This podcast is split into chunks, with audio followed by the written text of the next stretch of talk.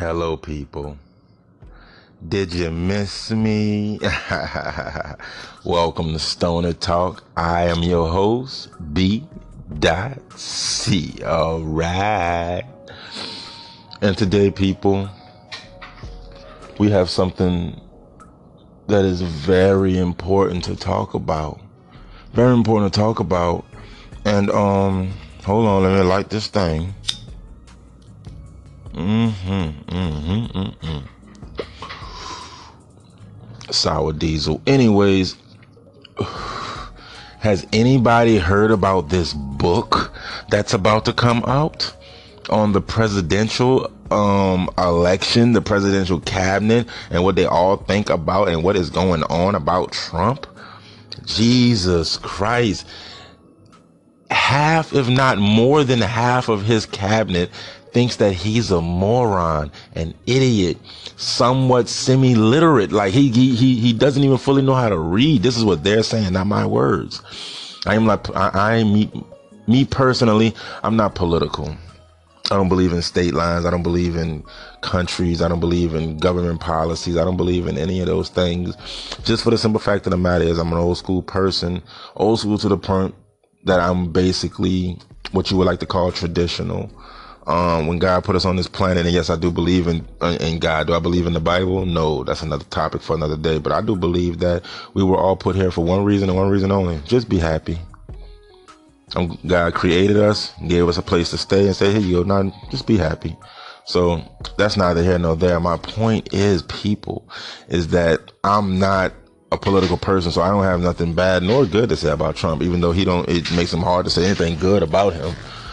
So what I'm saying is, is this: when you're the president, right? When you're the president, at least want to win. Did you know, my fellow stoner?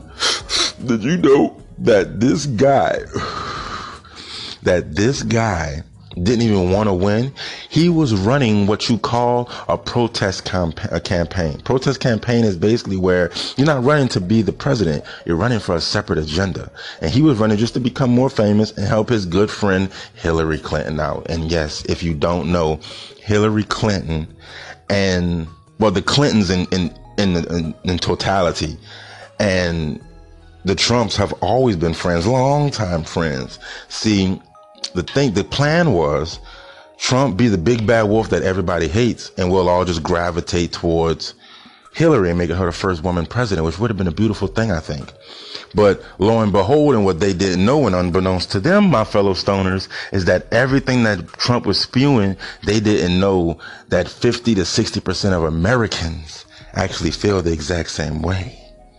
They didn't see that part coming. Trump did not want to be president. During his inauguration, during his inauguration, his wife was crying, not in tears of joy. I don't know if it was the inauguration or the acceptance. I forget when it was, but his wife was on stage crying tears of sadness. Like, I don't want to be the first lady. This is a ex porn star. You know, she don't want to be the first lady. She don't know the first thing about being running a country. Neither does Trump.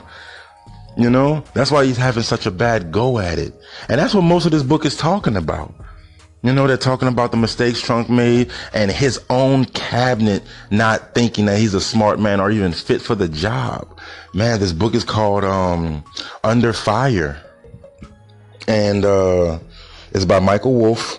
He's a, a journalist. And I, I, I hope everyone go get this book, you know.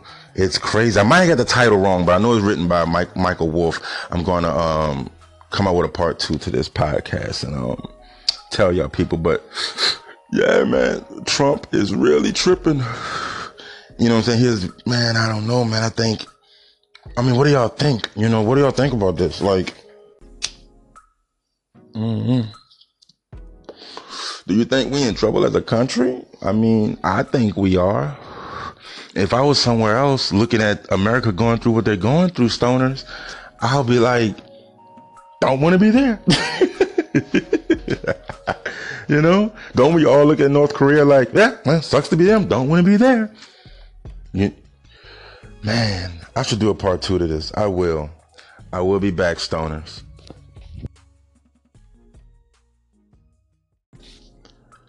Welcome back, stoners. Ha ha. This is Stoner Talk, and I am your host, B. C. All right. And we're still talking about Trump, my fellow stoners. Um, I want to um, retract something. Not the book by Michael Wolff is not called Under Fire. It's called Fire and Fury.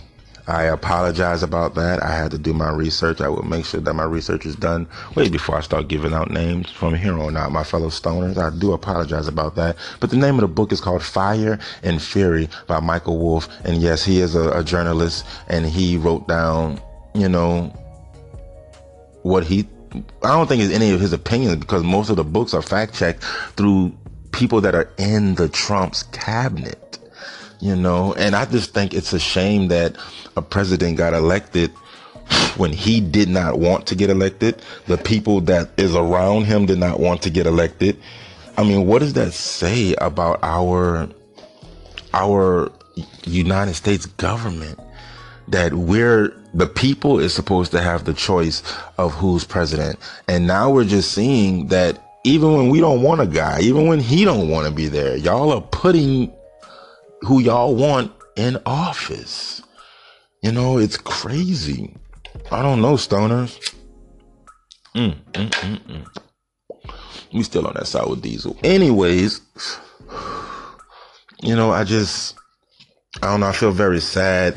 I have children, you know, I feel very scared and frightened for their future, for what they're going to go through in the near future because of Trump's mistakes and actions. You know, um, him him going him going at a Twitter war with North Korea, talking uh, Kim Jong Un, who tells him, "Hey, I have a button just like you got a button, ready to push it at any time."